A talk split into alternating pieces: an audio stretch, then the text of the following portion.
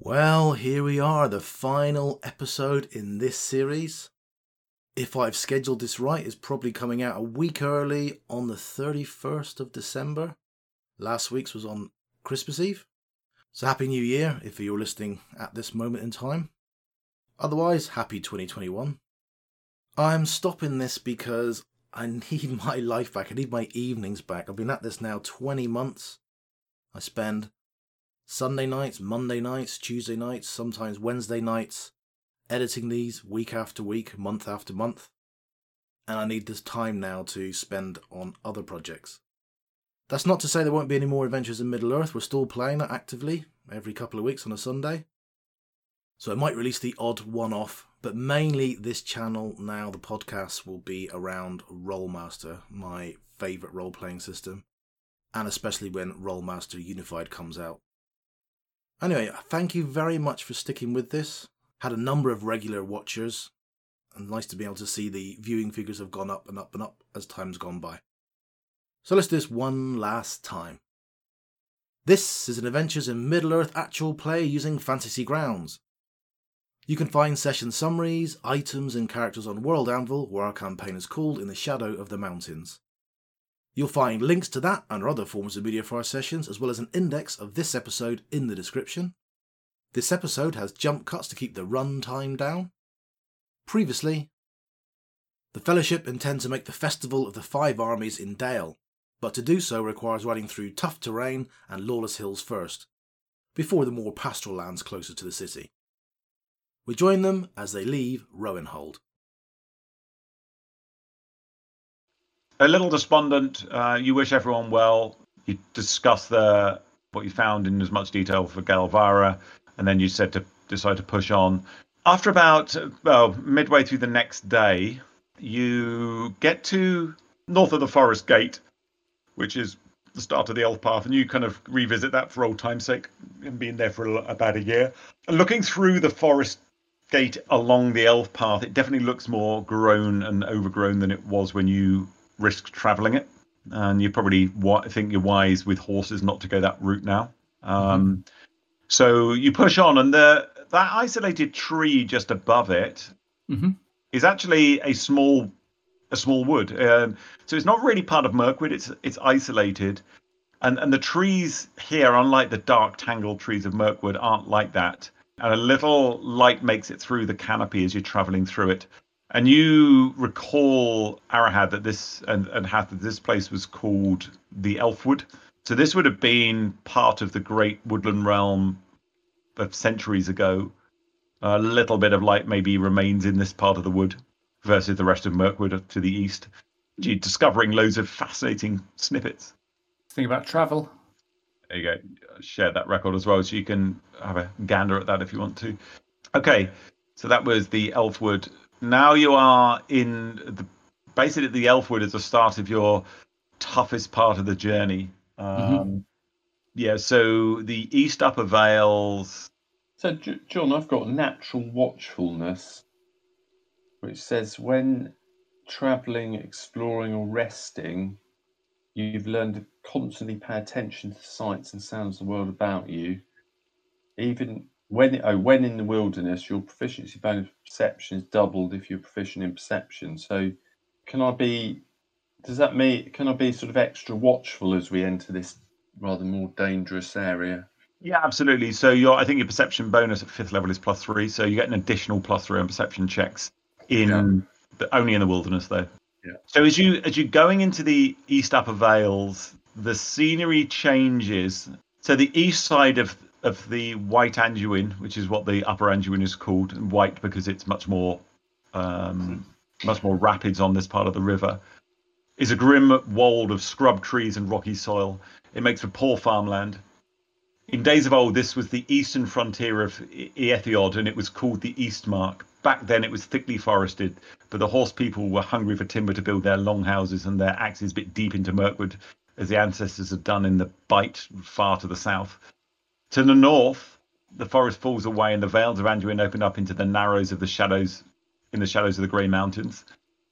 No one lives here, not even along the eaves of the forest, as everyone fears its darkness. Northern Mirkwood is a tangled forest full of perils and monsters. and they're wise to fear the shadows of the trees. The only travellers who brave this land are taciturn dwarves and traders hurrying west from Esgaroth and Dale. So most of the people you'll be meeting up here will not be farmers. They won't live here. They're literally just forced to travel through the Grey Mountain Narrows and down the East Upper Vales. Yep. Um, the riverbanks in the southern Vales, by contrast, are more fertile. So this area here, there are some sparse human settlements. So they're home to much more hardy people. And the land here is twisted and buckled like a thrashing snake, with many deep sided valleys divided by narrow stone ridges. In place, tall piles or pinnacles of stones rise above the ground. So it's imagine lots of lone trees, ravines, root covered walls, scattered rocks, like huge boulders up here, many more steep slopes, and old stone pillars from some long forgotten civilization. Um, it's a, a, very different part of the Vale than you've been to before. Okay, so you start your travel. The going is tough. Your horses aren't liking it. They're not used to this. They're used to kind of running free on grassland. There are probably not much more than 100 yards at a time. You can do more than just walk them, and you, you find the going is slow. Give me an exhaustion saving throw at. You had a terrible set of rolls here, guys. Uh, no, actually, it'll be when you when you've gone 100 miles. So sorry, don't give me a, a saving throw yet you're traveling as as you've you've gone for a couple of days, uh, and your your speed uh, is much much reduced, and you can tell why this is going to take such a long time. You end up camping on the second day in a it's a hollow, but it's quite flat compared with the rest of the ravined area that you've been traveling through, um, which is kind of why you decided to camp here.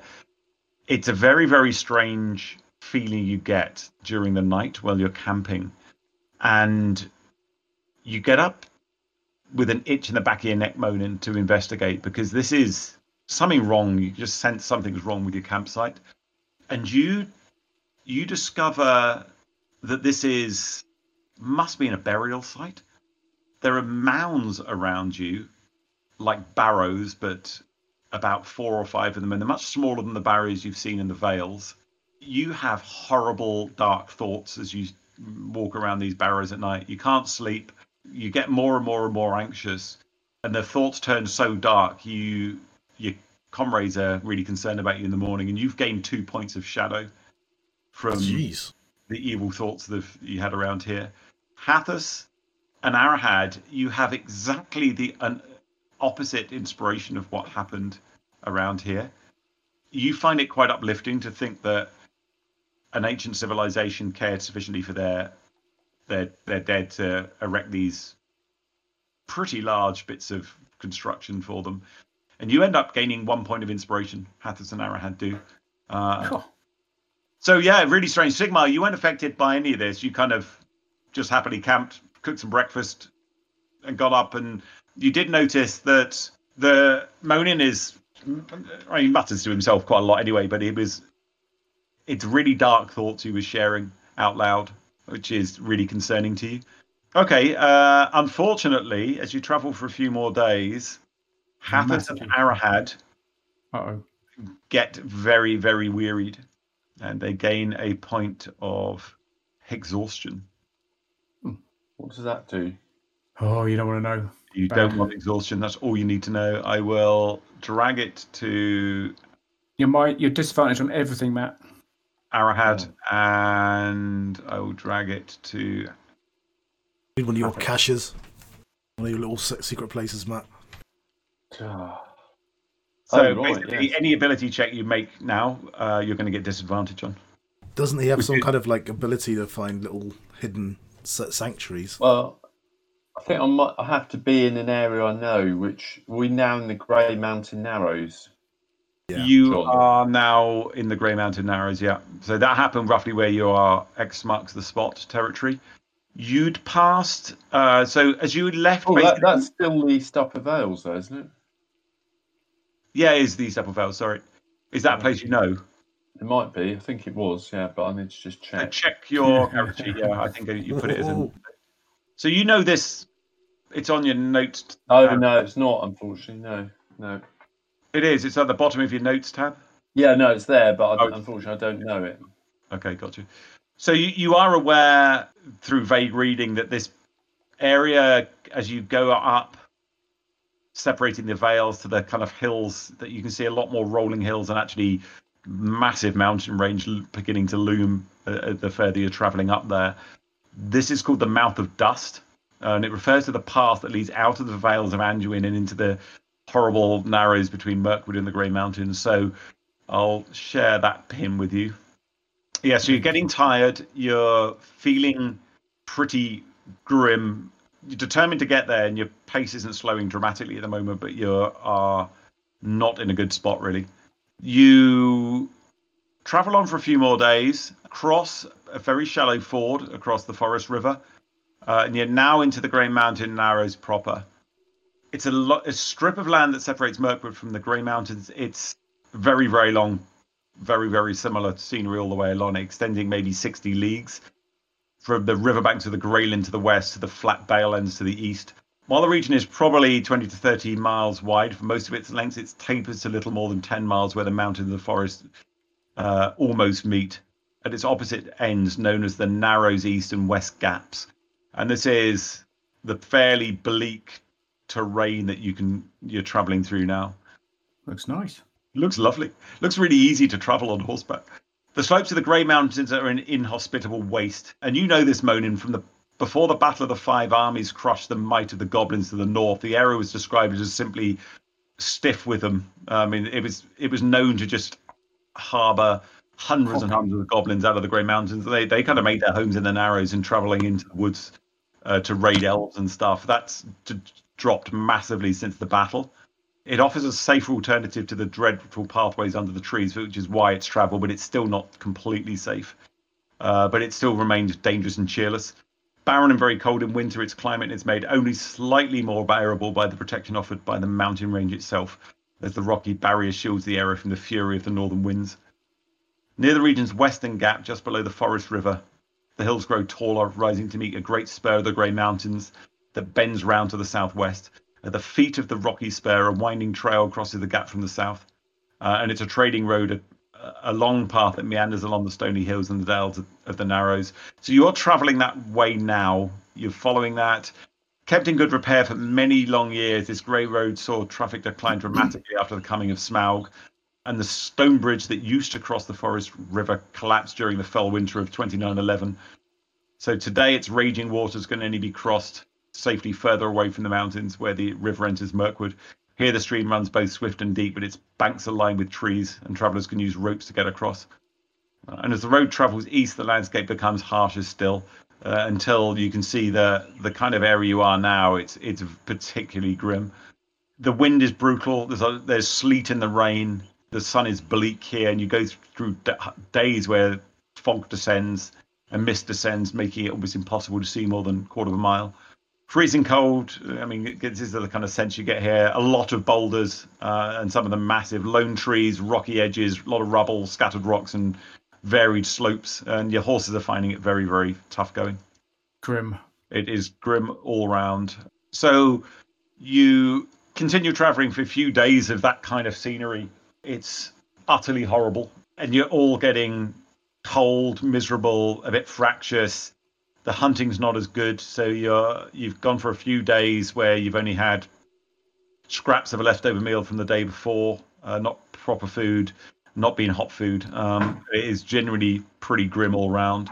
And to make matters worse, as you get to that sort of area where you are on the map, you estimate probably still a few days before you get into the northern Dalelands.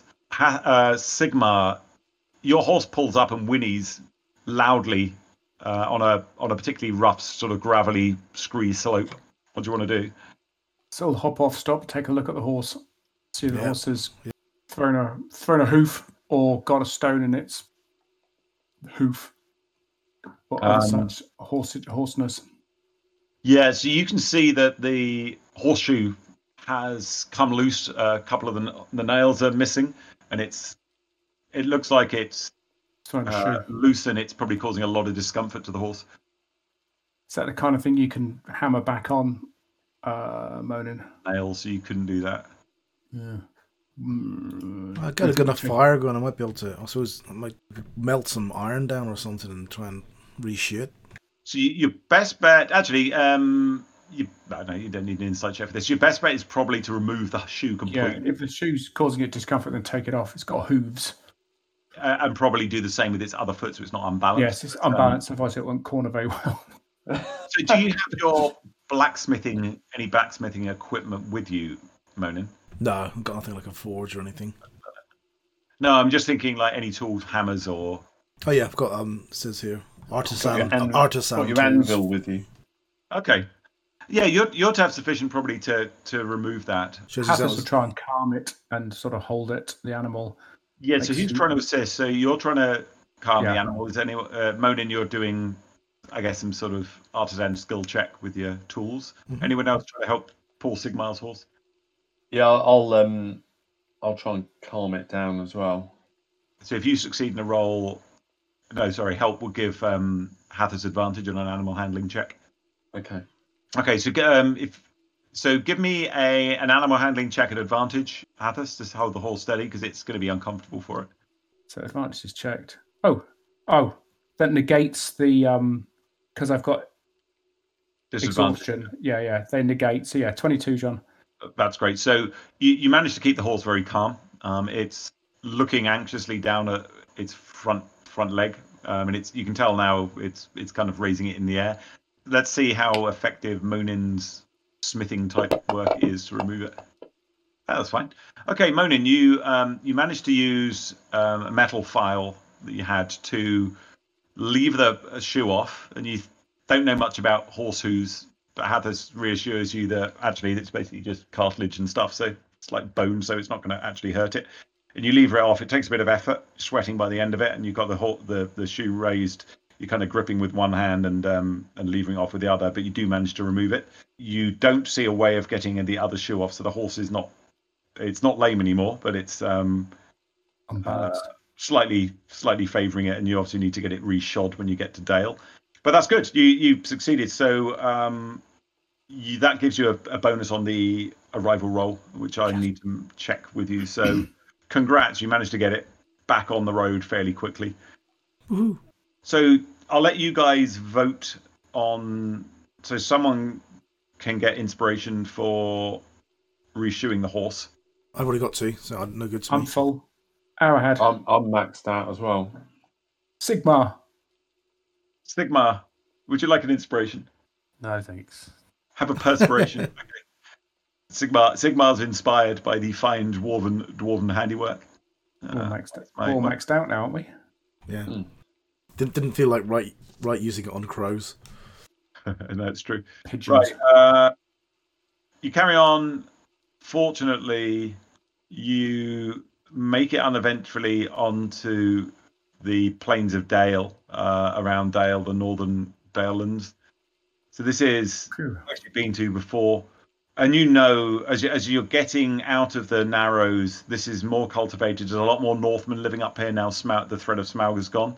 And you're quite encouraged to see the amount of um, civilization growing up. Farmsteads that have, look pretty well defended. Uh, so from the withered heath in the north to the southlands, where the river running meets the Redwater, there was once villages and towns loyal to the House of Girion. No land grew more prosperous under his rule than the Northern Dale and the fertile land north of west of Dale.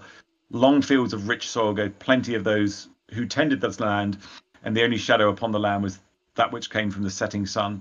When the dragon made his lair in the lonely mountain, however, the Dalelands became known as the desolation of Smaug. The land became bleak and barren, and the soil tainted only a little grass endured, and bush and tree were reduced to broken and blackened stumps. All around the mountain was silence, as though the birds and insects were afraid to wake the dragon. With the death of Smaug, however, the land has begun to heal. Birdsong fills the skies once more, and the land has burst into new life. Green grasses and fields of vibrant flowers surround the lonely mountain anew. Songbirds nest in the thickets, and game has returned to the rolling hills. That's Um, good. Bardings are returning here as well, so people people from the lands around the mountain are, are willing to go and settle resettle the desolation, which is really good to see. And it's it's hilarious as you get to here about here. I've had a day away now, and the going's much much better. It's only going to take you probably two three days from the edge of the Narrows all the way to Dale. You encounter Gandalf again, riding up. No joke, three three times Wow. riding up behind you very very fast uh, and he doesn't even stop this time. Ah, splendid to see you, fellas. Nearly there. And he's Last one is a only strawberry. now, only a day to go. and then he he's off, and it's like you cannot believe how fast his horse is moving. Uh, It's astonishing. It was like like a fast gallop, but three times as fast as that. It looks. It's uh, it's very quick, and you kind of see him disappear over a hill, and you can still hear the thundering hooves uh, as he as he disappears disappears into a valley beyond. Bloody boy racers. Not many. Uh, no, only one day later, you arrive in Dale. Congratulations on surviving it. Your overarching journey for this part was not, should we say, not ideal. You arrived feeling pretty low. Your, yeah, sorry. So uh, give me a second uh, exhaustion check, everyone. Which is uh, sorry. This time your modifier is minus one, and the DC is eighteen. Cool. Holy crap! And those of us that are exhausted are we're at disadvantage, are we? Whoa, Moni made it. So those of you who are uh, exhausted this time, your movement will suffer as well. Are we you're at already disadvantage because of the initial Oh yeah, that would still apply. Yeah. uh, minus one? And this is a con save. Oh, no chance. You need two massive rolls. Uh, At that- di- did you say at disadvantage as well? um, so uh, only your ch- skill checks are at disadvantage. Your save. Okay, yeah. So Okay. unfortunately, yeah, you gain another level of exhaustion. Oh, you're okay. Ah, But not for Sigmar. Sigmar nail it. Um, so the only person get gains exhaustion, unfortunately, is Hathus. my aching bones are too old for this. Uh, but you do arrive in Dale. So Dale Schmale. Don't worry, Hathis. And even in the car, sort you right out. if you remember, um, not sure if you remember Dale. Do you remember the map of Dale? Because you've been here before, uh, and you know it really well. I think you came from Dale. Is that right, Neil? Sigmar came from Dale. Yeah. Yeah. Okay. So I'll share this map with you, um, so you can see because you'll know you'll know the whole district. I put a pin there on the right hand side, Neil, which is where your father's house is. Okay. So you've got options to stay there. If you recall, you were arranging to meet in. I'm not sure it's even on here. Maps. Uh, there was a letter from the dwarf. wasn't there? Drunken Stone, that was it. So you you'd arranged to meet your brother Monin in the Drunken Stone, Oh. and also you said if the despondent traveller from the East Bight who was coming up to try and drum up some help from from this festival after not getting any from the folk moot, if he was he was around, he would meet you at the Drunken Stone as well. Sounds like a good place to go for. Uh, you know where that is. Um, it's down in this area. Down here is where the Drunken Stone is. That pin there, and I'll just share that with you. Does Dale feel like it's changed much in the whatever it is year or two since we were last here? Has it grown and is more bustling and more cosmopolitan kind of thing? More more people. Um, more, much more repairs have been done, uh, and it's almost looking. I mean, you you've known Dale really well, Sigmar. It's, wouldn't say quite back to its former glory, but it's eighty percent back to its former glory. You know this inn historically. Sigmar was one of the first inns built in Dale. Uh, it was originally called the New Inn. It's not called the New Inn anymore. It's called the Drunken Stone. And as you go in, you can remember the story of the man who bought it. There's a fellow called Skelild, and he changed its name. So the sign hanging outside depicts the fabled Arkenstone above a mug of beer. And you you know your brother chose this place because it's favoured by dwarves who travelled to Dale because of their, their links to the dwarves. And Skellid himself is a, a friend of the dwarves. Uh, and you're you're likely to find many dwarves in here wetting their beards with, with ale. It's pretty good as a, as a tavern. Excellent. Okay, so you head on in and you come across none other but Gandalf. A, no, a one-eyed dwarf who you immediately recognize as your brother. Looks like he's been drinking solidly for a couple of hours already. It's um, early evening now, and he recognizes you immediately. Gets up with a big, gruff hail, "Hello, brother!" from the far side of the bar, and he said, "Get your ass out of here to our ales!" Started without me. Oh God. Uh, what do the rest of you do as you go in? Oh, uh, Monan's going to introduce his friends before he say anything. This here's Sigmar. Sigmar, uh, well, I'm not going to use his surname. Man of, man of many talents. Hath is here. Don't let the age fool you. Man is a, a, a lethal with that stick of his, his that big stick. And here's Arahad. this Arahad will lead you around the around all the trails and everywhere. These are good people to me, good friends of mine. Nice to meet you, lads. Uh, pull up some chairs. Friend of my brother's, a friend of mine. He, it looks like he basically gruffly says, "You lads can piss off now." As my brother here to the dwarves he was sitting with, um, and you all kind of they grumble a bit. Fight, there's plenty of tables in here. There, they're getting to another one. You so Skeletal Skeletal takes takes your your details and inquires about rooms. And he said, um, "If we have rooms, a bit more expensive than mo- normal lads, and you'll have to share, but." There's not a lot in town at the moment. Do you want one? Yes, please. Aye. How much is your Aye, best that- one? That'll be uh, the be- best one. Uh, well, that'll be two silver, two silver for the room per night. I have that one. All right. He uh, he thanks you. Kicks Uh, his wife out of the, the master bedroom. well, you're in the stable, love. He is a, a young woman and a probably in her early twenties, and um, a slightly older guy come over, grab saddlebags and other accoutrements you've got, and bustle upstairs with them, carrying them to the room. Come back downstairs, and you're surprised actually, Sigmar. You know, uh, you know Dale pretty well, but the quality of the key on the door is pretty good um, that they, they give you. So they said, yeah, do- door's locked here. I'll lock it when you go out. And who should I give it to? I guess Monin you've paid, so and you look wealthy, so they, they give you the key, Monin. Cool. Um, so we we we all in one room then. Yeah, they don't have enough space for Okay. separate rooms. No problem. Last time we were here, we we were all sh- skipping on Sigmar's parents' uh, floor, I think. He's gone up I moved up in the world. Tenement block. Yeah, you're on the floor. You come up in the world. To, So Monan will try and Oh, how sit down with his brother. He'll sit down with his brother and he'll say, "Here, here, look, look, look, come here," and he'll he'll conspirately bring him forward and he'll show him the gold pieces from Khazad-dûm. Look, I need to exchange these for normal gold. Oh, oh, the, oh, the old man over there. Oh, my gold piece because he gave me one because I didn't want to really have these gold pieces going into other people's hands. So if he can, rustle me up some uh, normal gold coins so I can swap these for them. Where did you get those from? I'll tell you all about it. That place, you know that letter I sent you? That place, that's a that's above a whole old uh dwarven mine. Good good ang ore in there and some silver. You're tweaking my beard. No, no, no. Hey, give me another hour there. I'll tell you more. Give me some more ale. Yeah, so uh, Monin didn't learn his lesson with the cider, and uh, by about 9, 10, or 10 p.m., Monin's got his horn out.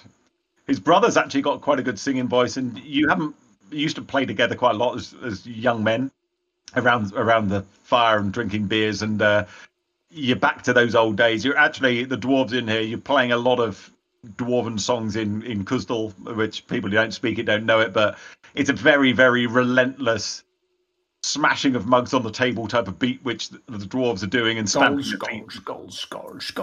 Yeah. having an absolute blast.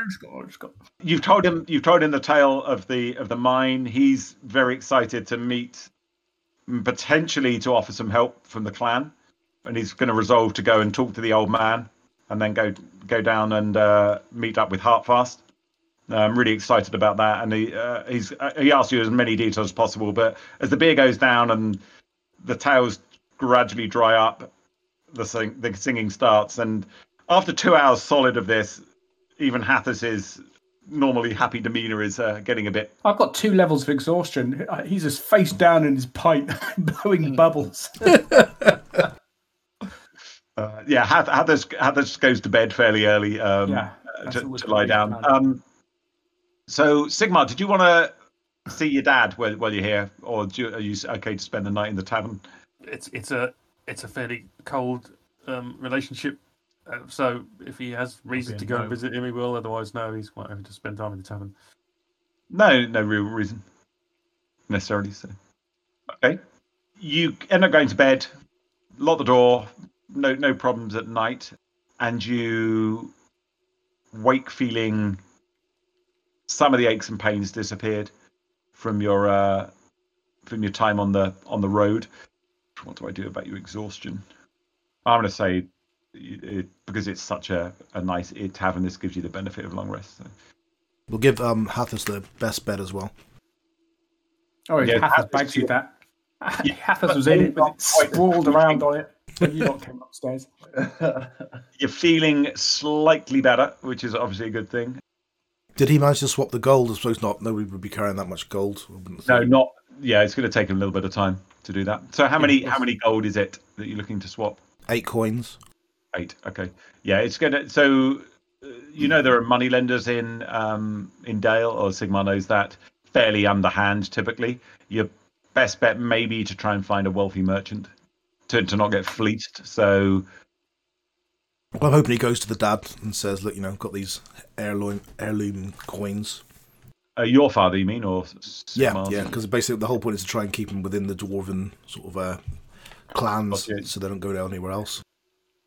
Yeah, so your your, your father, um, so your brother and his entourage. Your father wasn't staying in the Drunken Stone; he was staying in an even nicer place in town, um, up on I think it's up in Ravensgate, which is kind of the north. You meet him the next day. Hadn't really changed from your memory. Still gruff old, gruff old bastard. Very much the family patriarch. Monin grunts a bit non-committally when he shows you coins, but you can tell he's really intrigued uh, despite not really giving the game away. And he's happy to swap out the coins. He said, uh, "Leave them with me, son. Uh, I'll look into look into this." And you say, "Hartfast, the fella to speak with in Mountain Hall. Is that right?" Ida, but uh, just remember, once upon a time it was dwarvish, so you might be able to hold that over him. He's he's nice enough. He's good enough. Just so you know that. Yeah, don't you worry. I'll um teaching your grandfather to suck eggs here. I've negotiated more mine contracts than you've had years of life, son. So uh, I'll be all right there. I'm glad to be back. yeah. Oh, oh, thanks, Dad. Yeah, lovely to see you as well. Yeah, you spend a bit of a bit of time with him. He kind of updates you on the on the clan. They're doing pretty well. Erebor is absolutely thriving. New mines being opened there all the time, and he's saying, to be honest, there's such wealth wealth we're gathering up there. I'm not sure it's going to be years until we get down to Mountain Hall. What what was in the mines there? From what you're reading, it was like there might be some silver in there. Is that right? And just uh, mainly uh, ang iron with a bit of silver, a bit of that whatever that stuff with tin like stuff. Yeah. Okay. Um, yeah, maybe we're sending a small contingent down there, mainly to show a bit of willing to help our our human men friends out. Yeah, leave it with me. Or send some young ones because there's some goblins down there. Get them to wet their teeth up there. I sorry, down there. Goblins, yeah. Yeah, that might be helpful. How many men does Hathis have? Like warriors himself? Hathis, Hathis hasn't got any. Oh, Hathis. the other old bastard. It's about like How many warriors does Hardfast have? 20, is it? Yeah, it's about, about that number. It's pretty small. Um, about, about a score okay. at the most. Yeah, he may value that. That may be helpful to him. And I'll tell you, that's one one of the worst fortresses in, I've ever seen. Every time you stay there, there's some kind of nighttime visitor.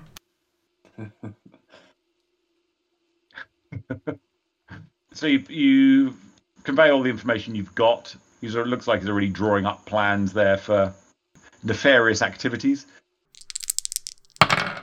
So this is what the in the Drunken Stone looks like. You're all inside. Oh, I think I put line of sight on that map as well. So it's a it's a cool old inn. I'll put. If you move yourselves outside of it, well, I don't think you can do that. That's got horse brasses on the wall and stuff like that. Yeah, it's very nice, and that's where you met Thronin. So uh, you you're here for a couple of days before the festival gets started. You begrudgingly do end up going to talk to your dad, and he's the he's the same mean spirited bastard that you remembered as, as from your like younger younger days. Grim tradesman just lives to do his work, have a meager dinner, go to bed, repeat six days a week, go for some walks. That's about all he does. But he's gruffly says, "Well, lad, uh, hang on a minute, where is it?" And he like hunts around in the back of a meager cupboard. Oh, here it is, and there's a a browning, yellowing letter with a with a green wax seal on the back. Just said uh, says Sigmar. and he said, "That's That's your son. That came for you in oh god, forty-seven, I think. like last year. Came from where? I don't know. You didn't open it. It's yours. Who delivered it? One of your pals from when you used to live here. I think. I remember the fella's name. I did recognise him though. Got, got a beard now. I'll hold it at arm's length and open it very carefully with the tip of the dagger. My friends. Let me see if I can share this just with you. I don't think I can. Um, yeah, I think I'll have to share. Are, are you okay with me sharing this with everyone, Neil? Yeah. So this is this is the note. The note reads 2947. Sigmar, I hope your extended absence from Dale has not been in vain. Still hunting the gold that seemed so elusive when we were lads? Well, I'm still hunting, but we're now hunting for dragons, not minnows. If you once were on a share with some of the old crew, look me up in the shipyard docks in Esgaroth. I go by the name of the Eel these days. Your friend, Malika. So Malika was you you remembered him when you were like probably from about the age of 13, 14. You were never wealthy. You grew up on the streets of Dale. Always had the threat of the the dragon. So it was like imagine like living in a war torn city. That's kind of how your upbringing was. So there was always scams and schemes going on with the kids to basically get things like food and shoes and stuff like that. Malika, you remember being a probably even uh, as as proficient a rogue as you are, thieving bastard. He he tended to be the the leader of your gang of kids. He was a couple of years older than you. You looked up to him quite a lot as like 13, 14 year old. He seemed like a, a, a an adult really to you then, but he was never that friendly. He de- demanded a tithe from all of the people that were in his gang, all that kind of stuff for protection. He was like almost like a racketeer, even as a, even as a kid. And the letter seems overly friendly. So uh, if he's if he's likely to be hunting gold, it's like not likely to be um clever business plan to make money. It's likely to be him lifting gold off somebody else. Possibly, it's a le- it's a do that do with that any information you want. Esgaroth is obviously a day or so away, and you you remember Malika as being a yeah a, a genuine rogue. looks like he's moved on to onto bigger things. Yeah, I'm just thinking I probably want to take him down rather than join him. Yeah. Yeah, he's he Wait, may wait. become one of the people you hate. Yeah. Okay, No, so yeah, it you can sounds like he's a wrong one and he's, he's got some scam going on. So yeah, I'll be Got a score, Neil. You can take down scores. Yeah, that's the word. So how long is it till the party now, John? it's pretty soon, and you, you do notice actually around town. Ooh, I can do bustly bustly sounds. Sorry, I'm terribly terribly remiss of me. I was just wondering if we've got time to do something else beforehand or not. Oh no, it's it's very it's very. Um, Athos's prime motivator is to shake off his levels of exhaustion, so his brain's actually functioning for having travelled all this way for the party, the meetings, the the schmoozing, the socialising. The last thing you want is to be a grumpy old sod at half moving rate, shuffling around, looking confused and angry, get thrown out by the guard. your exhaustion.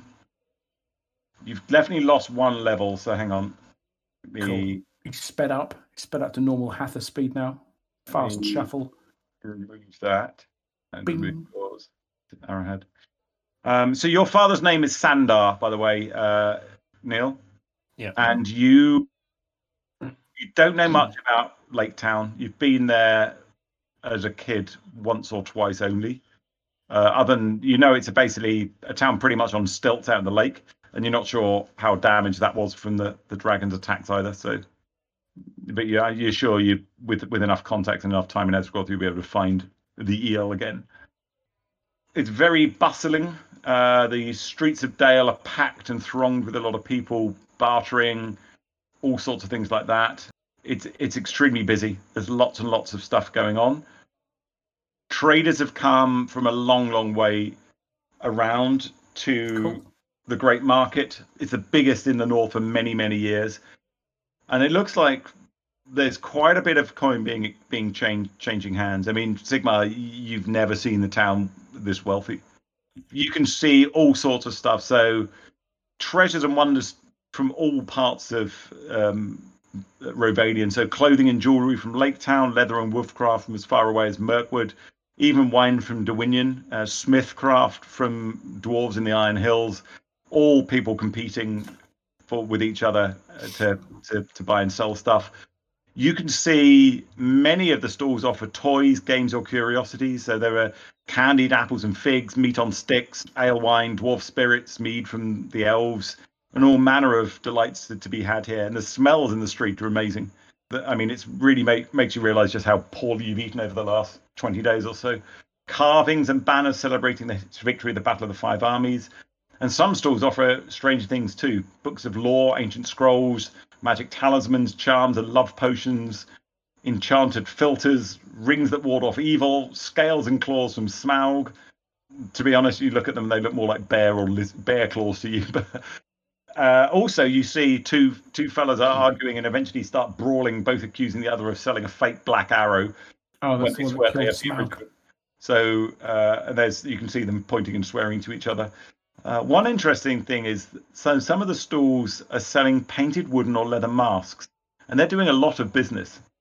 Uh, and you've so Sigmar, this is very new to you. You never were aware that any festivals in Dale people were, were masked, and it looks, from what you understand, this is a fashion imported from Dorwinion, and you believe that almost everyone will wear them one tonight after the cere- ceremonial opening of the festivities. How much Uh, are these masks? We could discreetly have a look and just see if they're like stupidly cheap. We might as well pick one up even if we don't use it. Yeah, they vary in, in price depending on on the the quality, but you can get masks from a copper piece up to a couple of silver, um, with a lot of kind of fine metalwork built in.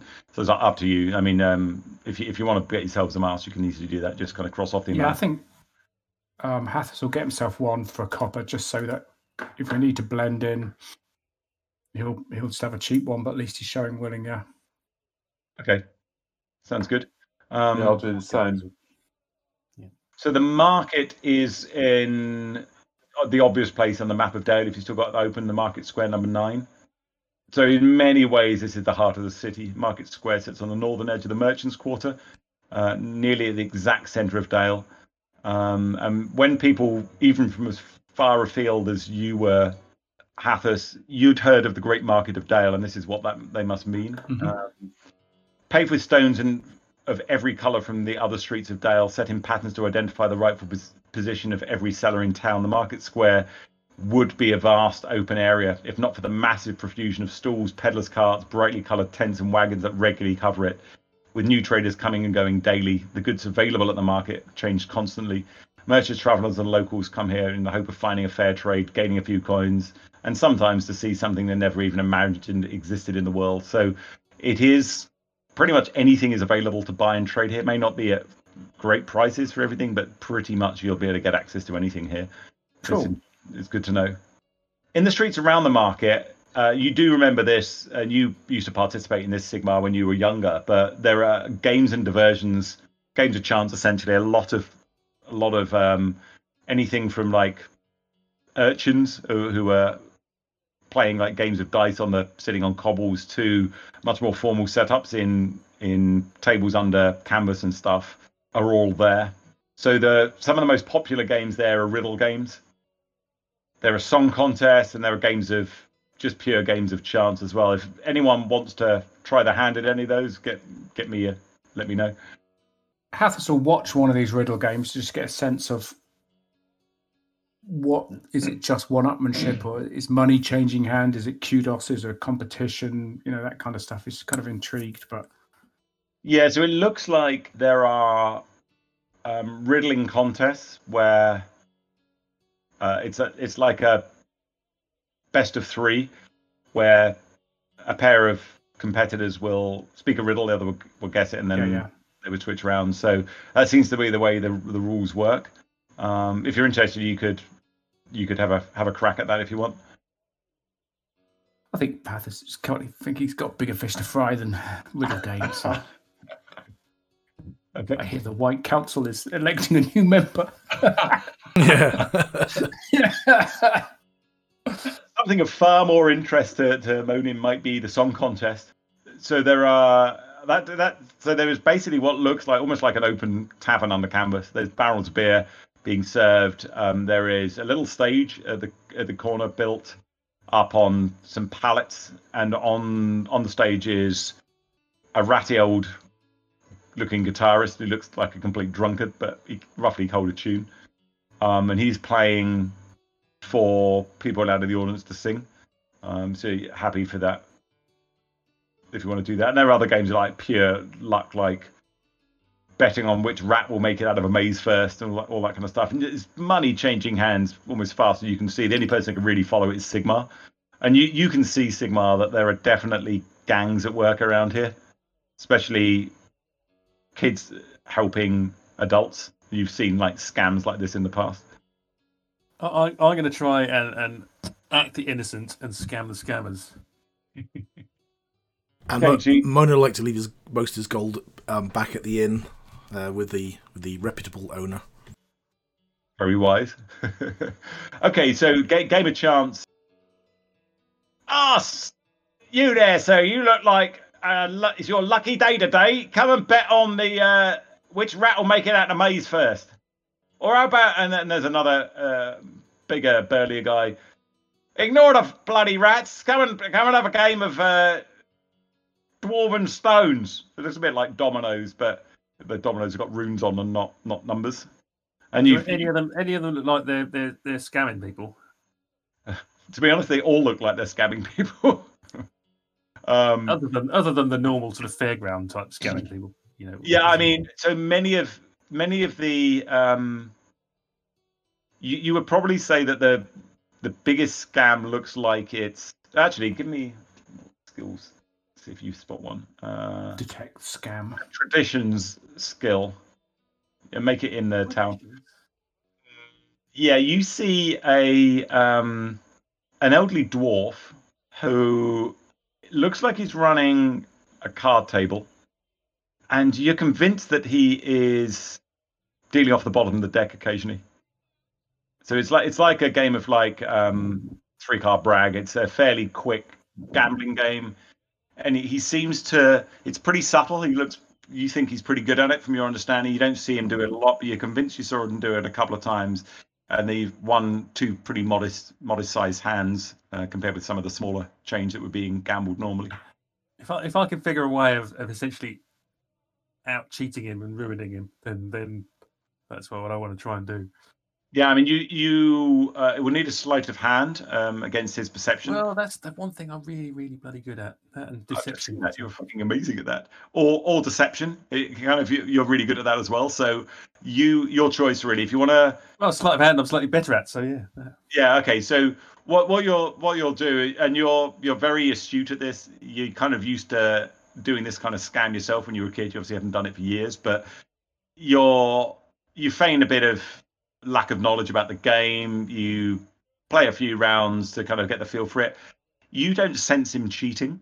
You're not betting a lot. You're betting coppers, but you haven't sort of sensed him cheat. Uh, but you you've you gain his trust enough that he'll kind of let you shuffle cards and stuff. So that would be the time you could try a sleight of hand to pocket a card or something along those lines if you want. Yeah. Well, essentially, what I'm yeah. I, All right. So uh, give me give me a sleight of hand check. Uh, you can make it in the open, and I'll mainly because you want a right old laugh, and I'll make a perception check for him. So okay. So he doesn't say anything to you about the card you've you've taken. okay. This stage is you're pretty much even. You've been playing for 10, 15 minutes. Uh, not really up, not really down. Do you want to put a larger bet on to see if you can like Yeah, yeah. I, I, I think I'm, I'm, I'm on the verge of winning. I can feel it. I'm gonna. Let's oh, make this more interesting. No, no. I'm gonna be completely um like a Stupid guy. guy. with My on to- luck's just about to change. Yeah. Something It's big gonna can really happen. make make it for me. Oh, what's the what's the bet then, good sir? Yeah, looks like your luck's in. The dwarf says to you. Uh, what what is a reasonably large bet? Is a silver a lot? So that's silver is about. So two silver is probably about a, w- one to two silver is about a week's worth of wages. Yeah, I'll go for silver then. Okay. Yeah, that's high enough. Ooh. Uh, well, good luck then, sir. And he matches it. Give me um because what you're gonna have to do is like, as you pick up your cards, put one in the pack, take one out out of only three cards. It's another sleight of hand against the perception check. Good luck. Bro get stabbed. So what am I making? Another sleight of hand. That'll do it. Oh, You uh, you absolutely thrash him, and he give me a an insight check as well. Looks a bit baffled. As you- as you're looking at his face to see if you can see a reaction from him. So you you, you look at him and um, he looks a bit annoyed, but he doesn't look like incredulous. He just looks a bit angry that he lost the silver piece. gold, gold on next time, Neil. I think that might give the game away somewhat. Yeah.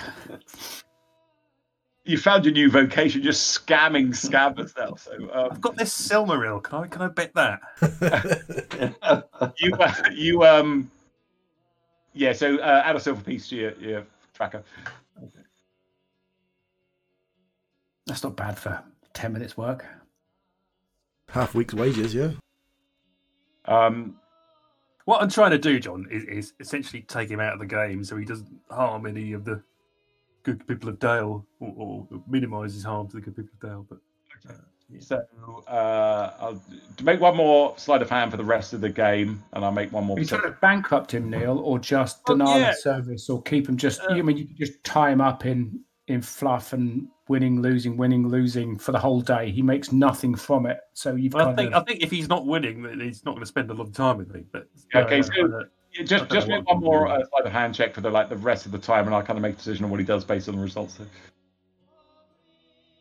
Okay, so you spend the next um, you start eating his packed lunch in front of him. hour hour with him. You're even more subtle. I I mean, you're getting a sense the longer you're playing that actually this guy might not be scamming you. He's Okay. not ever been. He's he's getting increasingly frustrated that you're winning quite a lot because the rules of the game normally it's about I don't know 55% chance that he'll win, 45% chance you're winning, and you're winning about. You're not being too uh, uh, stupid. You're winning about 65% maybe, uh, and he he kind of looks at you a bit strangely, but doesn't say anything. You're way too subtle for that. But you don't get you get a sense having played with him for an hour that he actually seems like quite an honest bloke. And you're now Bastard, Neil! You're ripping off the good guys. you're scamming the honest people. you this made town. six silver. You're ripping off Paul Daniels. well, you know, Add the guy. silver. He's not going to like that. If you want, if you want to play, then uh, you've got to take the risks.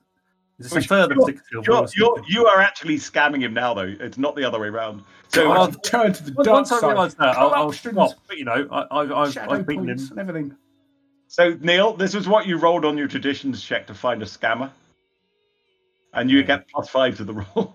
Oh, crap. So You've you've taken played- down the only good cardman in the whole place. Buttocks.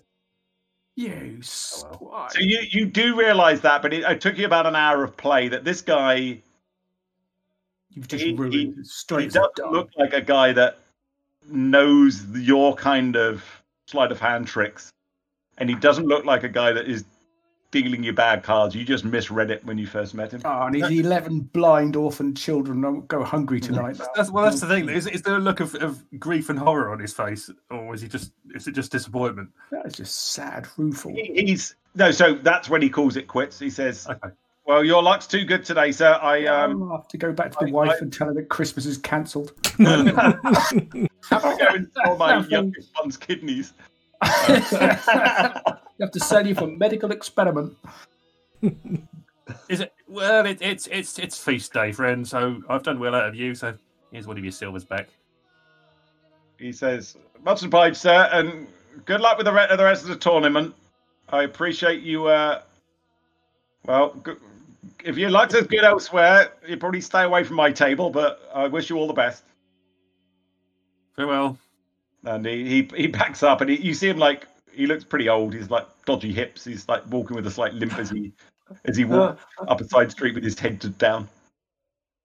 It was yeah. Now, now that I'm essentially a man of good standing who who does work for, for King Bard, if this if if I can expose scammers or or you know essentially stop people like I used to be from ruining the day for the people, then I, I'll do so. If if it Yeah. forces me to. You balls that one up early, though, didn't you? But, you know, if I come out, come out better off than you know. That's no bad. That's that's good as well. yeah.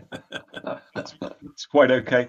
Your next option. So uh, you all bought masks. Um, you discover after basically you- you're almost overwhelmed by the market and the the areas around it. Um, so at twilight, a crowd gathers around the fountain in the square commemorating the fall of Smaug in front of the royal palace. So the royal palace is Number 14. number 14, that place there, and that dot in there is the fountain. A procession of nobles and courtiers emerges from the great front gate and is welcomed by cheers and shouts from all bystanders. The group is led by Dáin, King Under the Mountain, and a trio of elven emissaries clad in green and gold.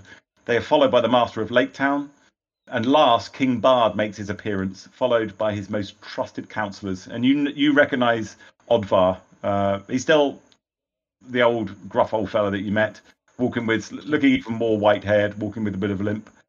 And so uh, most of his councillors, you can tell, are probably uh, all were archers from the garrison here, who formerly served in his company when he was just a captain in Esgaroth. Uh, So, uh, and, and Odvar would fall into that category. King Bard steps forward to address the crowd. His dwarf wrought crown glitters in the light of many lanterns.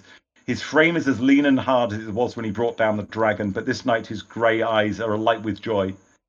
People of Wilderland, he shouts, years ago we were strangers to each other. As we hid in shadows, we were afraid of a world where dragons ruled and orcs were free to plunder. Then one day our worst fears came upon us and threatened to bury us forever, together with our weaknesses and worries. The crowd goes silent as an old man wrapped in a cloak and hood emerges from among the king's councillors and takes place by Bard's side. Bard continues his speech. But then the clouds that darkened our days were torn by the wind, and a red sunset slashed the west. We fought together at the Battle of the Five Armies, and you can hear moaning a number of veterans in the crowd cheering at that. Um, and we prevailed together. And today we are here to testify that since that day we stand united, and at that the crowd erupts. The old man casts aside his hood, and guess who it is? It's Gandalf. And cloak, and he raises a tall staff. Gandalf the Grey has come to Dale. Suddenly, the staff of the wizard blazes forth with a flash, and behind the royal palace, the sky over Dale erupts with the most amazing firework display you've ever seen, bright enough to illuminate the flanks of the mountains. Flowers and trees and candelabras and shooting stars, and then a flock of great golden eagles that burst like the dawn. He speaks and he says, Many years ago, I myself dared to pass the doors of the necromancer in Dol Guldur for the second time to secretly explore his ways. What I discovered in that occasion is not a matter that I will discuss here, but suffices to say that I found the place to be even darker and oppressive than before. I will say no more, but I am seeking the leaders of your lands to counsel with me in Bard's King Bard's uh, providing hospitality for the over the next few days. But that is dark tales and dark discussions for the council members at a later time. Right now, I would leave it to you to enjoy the celebrations and hand back over to Bard. You you get a sense, and the the crowd breaks from that. Bard is welcoming people formally to the masked ball this evening, where the people start to mingle. Bard uh, is too busy to see you, but Odvar comes up and he he explains that there is a council taking place. Gandalf is basically having a lot of meetings privately. He won't be able to take part in the celebrations himself, and he's basically the only only way you'll really be able to speak with him is via Bard. So Bard and Gandalf go back inside the palace after uh, after the closing of the ceremonies, and people looks like they're traveling probably for an hour or so. The, the mass ball will start. So if you wanted to go and meet with Gandalf and Bard, you'd probably need to do it in the next hour. So I'll leave it up to you. Your option is to go and try and meet in some of the council members in some of the private meetings. You you heard from Odvar that Gandalf's like to be leaving uh, tonight. He's not going to stay for any of the celebrations. And then if you want, you can just go to the mass ball and explore what's going on there, meeting some meeting some people, and then enjoying the rest of the festivities. So Might as well go and have, have a chat, see what what they're what they're about. Yeah, I think we should do. I mean, there's no reason not to, is there? Why wouldn't you want to see his road buddies? Exactly. Yeah, the exactly. time we bumped into him. if we do, what's priority? I think we should find out what his what his uh, concerns and plans are, and see if we can Any way we play a can help. part in them. Yeah. He's, Find out if presumably Radagast told him about the chain and dragons and such like. and that Actually, I'll, creature. I'll speed this up a little bit, guys, so I can give you some information. Gandalf, Gandalf comes out um, himself, strangely, and he said, "Yeah, it wasn't chance that I met you fellas on the road a, a lot of times. I wanted to make sure you got here. I've got some information, really important information to tell you. Come with me." And he, like completely expected. Could have stopped for this at any point. Could have just said, "Hi, I'm glad I bumped into you before we get there." A pre-meeting meeting. No, he, he hadn't met with Radagast then, so Okay. he so he communi- he carries on what he was communicating. Um, it looks like he's been a meeting a, a lot of a lot of people here, uh, but he discovers that Dol Guldur, is even darker and oppressive than it had been before. And it seems to me that a new power had allied itself with the necromancer and ruled the deeper pits of Dol Guldur. Uh, and he said, it, it was there that I found Thrain, the father of Thorin Oakenshield, wandering witless and near death in the blackest dungeons. I came too late and he died before I could help him, but his last words he uttered the name of his jailer and tormentor, the Gibbet King. I fled that accursed place before the necromancer could spy my presence, but I knew that my visit didn't go unnoticed. I felt the eyes of that dreadful lord of prisons upon me. The Gibbet King saw me, but seemed content to let me go for some reason. He seems worried. I mean, you've never seen him look concerned before, but he said, I am now concerned that when you were in the marshes and the story that Radagast said about the chain there is not unlinked to this old jailer from Dol Guldur. I'm now worried about the true nature of that spirit uh, that you last saw on the Dwimmerhorn. I'm too busy to do much now, but just tell me what you you know about the spirit. He tells you a little more than you've got there. It's it's very powerful. It scared Gandalf. It was not something that he wanted to mess around with, but he does. He did know its well, its name or what what Thrain called it, and he the tale itself is is of probably concern to you. And that and that bit of a cliffhanger note, discovering a new f- evil that Gandalf t- tied together to your activities at the Dwimmerhorn. Is he saying that the creature we encountered at the Dwimmerhorn was the Gibbet King? Uh, he said it could, but from what the the way Radagast described it to him in the questions he asked you just now, hmm he said that it sounds like very much the spirit that I encountered in Dol Guldur. And does he know that Iramay battled it, etc.? Does he know the, He- sto- the story of Iramay's battle with it? he didn't know. So he thanks you for that and says, Iramay, haven't seen her for, and then he shakes head, oh, uh, for, for a long time. Um, uh, she traveled west, or was planning to, is my understanding. hmm We were escorting her and assailed by this. She was assailed by this creature and fought him all night. And we were s- transported, I think, to the prisons of Dol Guldur in the spirit, in sort of dream world. And then when we prevailed there and rejected the offers there, we could come back and aid Iramay in whatever small way we could and she prevailed with her strength and spirit. But she looked shaken afterwards. Hmm. I did not know that. I will seek Iramay as well. She may have more insight into this foul creature.